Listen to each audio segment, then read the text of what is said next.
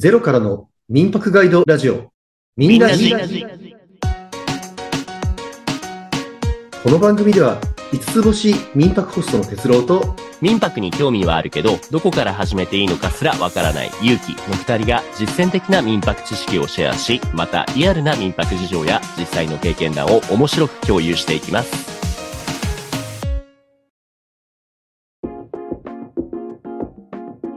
前回からの続きです。哲郎さんのから何か他に聞きたいことってありますか？いや、あのーやっぱりこのラジオのリスナーって、はい。えーこれから民泊を始める人、あ多分今は民泊始めてない人が多いと思うんですよ。なるほど。であのこれから民泊を始めるっていう時に今別の職業がある、まあサラリーマンしてる人多いと思うんですよね。で特に健一さんは社長をやりながら、えー水道橋に4軒と、飯田橋で合計5室ですが、はいはいはい。はいはその両立は可能なんですか？どうやって両立してるんですか？いいや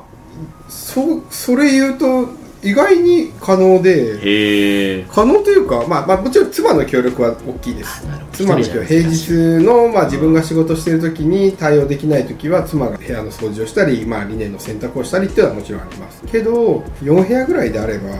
あのそんなにドミナントって言ったあの近くで2店舗やってるのでえあの歩いて15分ぐらいのところにあるんで、まあ、どっちも行き来しやすいというと、まあ、要は固まってるっていうのはいいのかもしれない。自宅兼リフティングは水道水道橋にあってでこっち飯田橋なんでそこを歩いてまあ15分ぐらいの距離なんで、まあ、あとじオフィスも実は市ヶ谷にあるんですね。あだからここ僕が歩いて通り道なんですよねはいだから今日も朝来てちょちょってメンテナンスして出勤してで今日も帰りここに、まあ、今寄ってるじゃないですか、はいはい。で帰り寄ってきて例えばライトつけ直したりとかっていう、まあメンテナンスしやすかったっていうのはありますね。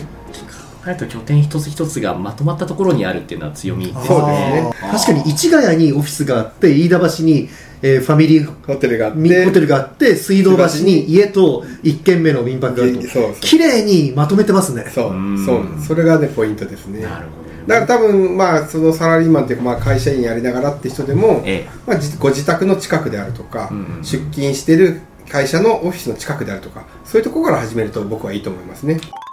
え私もう一つ聞いていいですか？あ、どうぞどうぞ。僕健一さんを尊敬している部分があるのが副業民泊やってる人ってたくさんいるんですよ、でも多くの副業民泊の人って、うん。実は清掃とかうん。受付は管理会社にお任せしますっていう人が多いはいはい健一さんがすごいのは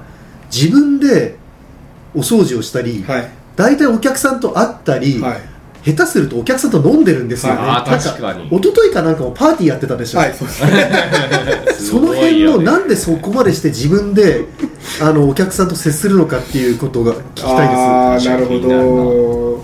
それはまあ確かにまあ外国の人と飲んでると楽しいっていうかそれ すごいしてると楽しいってまあシンプルにそれなんですが、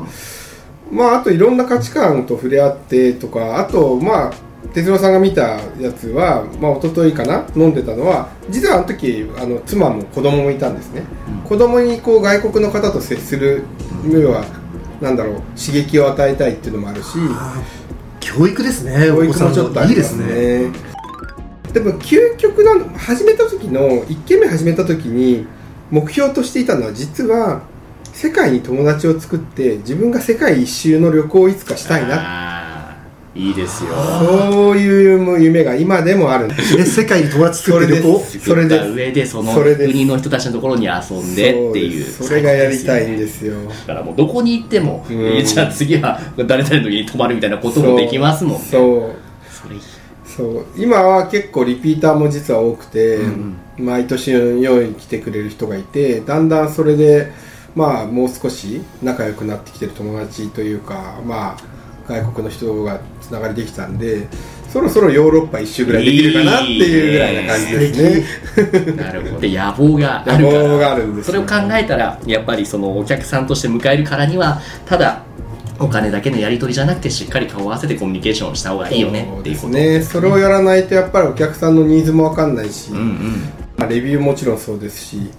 あと何よりも、まあ、改善していかなきゃいけないところ点が見えなくなってきちゃうので、ねえなかなかどこが悪かったってなんだろう。日本人と比べると正直に書く人は多いかもしれないけどやっぱ話してる中で出てくるものっていうのも多いんですよね。そうですね。この新しい拠点はもう何組ぐらい迎えたんもうですか？10以上は迎えてるとは思うんですけど。あそうですね。まあ要望を聞いて直したところもいくつかあるかな、うん全然気づかない部分であそういうのが気づかなかったな直した部分ってなんか。いや例えばなんとなくチェックアウトの後に片付けしてたらコーヒーの缶がいっぱい置いてあったんで、うん。ああこの人たちやっぱ外国人もコーヒー飲むんだっつってコーヒーのティーバッグをいっぱい置くようにしたりとかああとはゴミの分別が全くできてなかったんで それをあのちゃんとあアナウンスする用のあのこうポップを作ったりとかあとああいうこうまあ張り紙で換気をちゃんとしてくださいねえとか。やっぱりうこう片付けに入って自分が入った時に気づくことってやっぱすごく多くて。それを確かに他の人にお任せしてたら分かりませんもんね。そうそれが上がってこないんで、まあ、ある程度軌道に乗るまではもちろん自分でやった方がいいと思うのと、うんうんうん。まああわよくばずっと自分でやった方が楽しいとは思いますけれどもね、ゴミの分別なんか哲郎さんもちょうど前回ぐらいね大変だみたいなことを言ってましたよね。いやー僕はやっぱりゴミに手を突っ込んで、あの可燃ゴミとプラスチックを分別してるのでこの健一さんのやり方すっごい勉強になります。ありがとうございますこういうポップも全部自分でデザインしてるんですか？あそうですね。全部自分でやってますね、いや社長って普通なんかあの秘書さんとかいて、ねえ。なんか何でも秘書さんがやってくれるみたいなイメージあるけど。あ成功せいってもう指示するみたいな。そうなりたいわ。まあでもね他方さっき自分でおっしゃってたようにそうやらないと何が求められてるか分かんないそれは大いきいですね、うんうんなるほど。ありがとうございます。じゃあここ聞きたいのは今まで民泊運営してきた中でのしくじりエピソード。しくじりか。次週へ続きます。ご清聴ありがとうございました。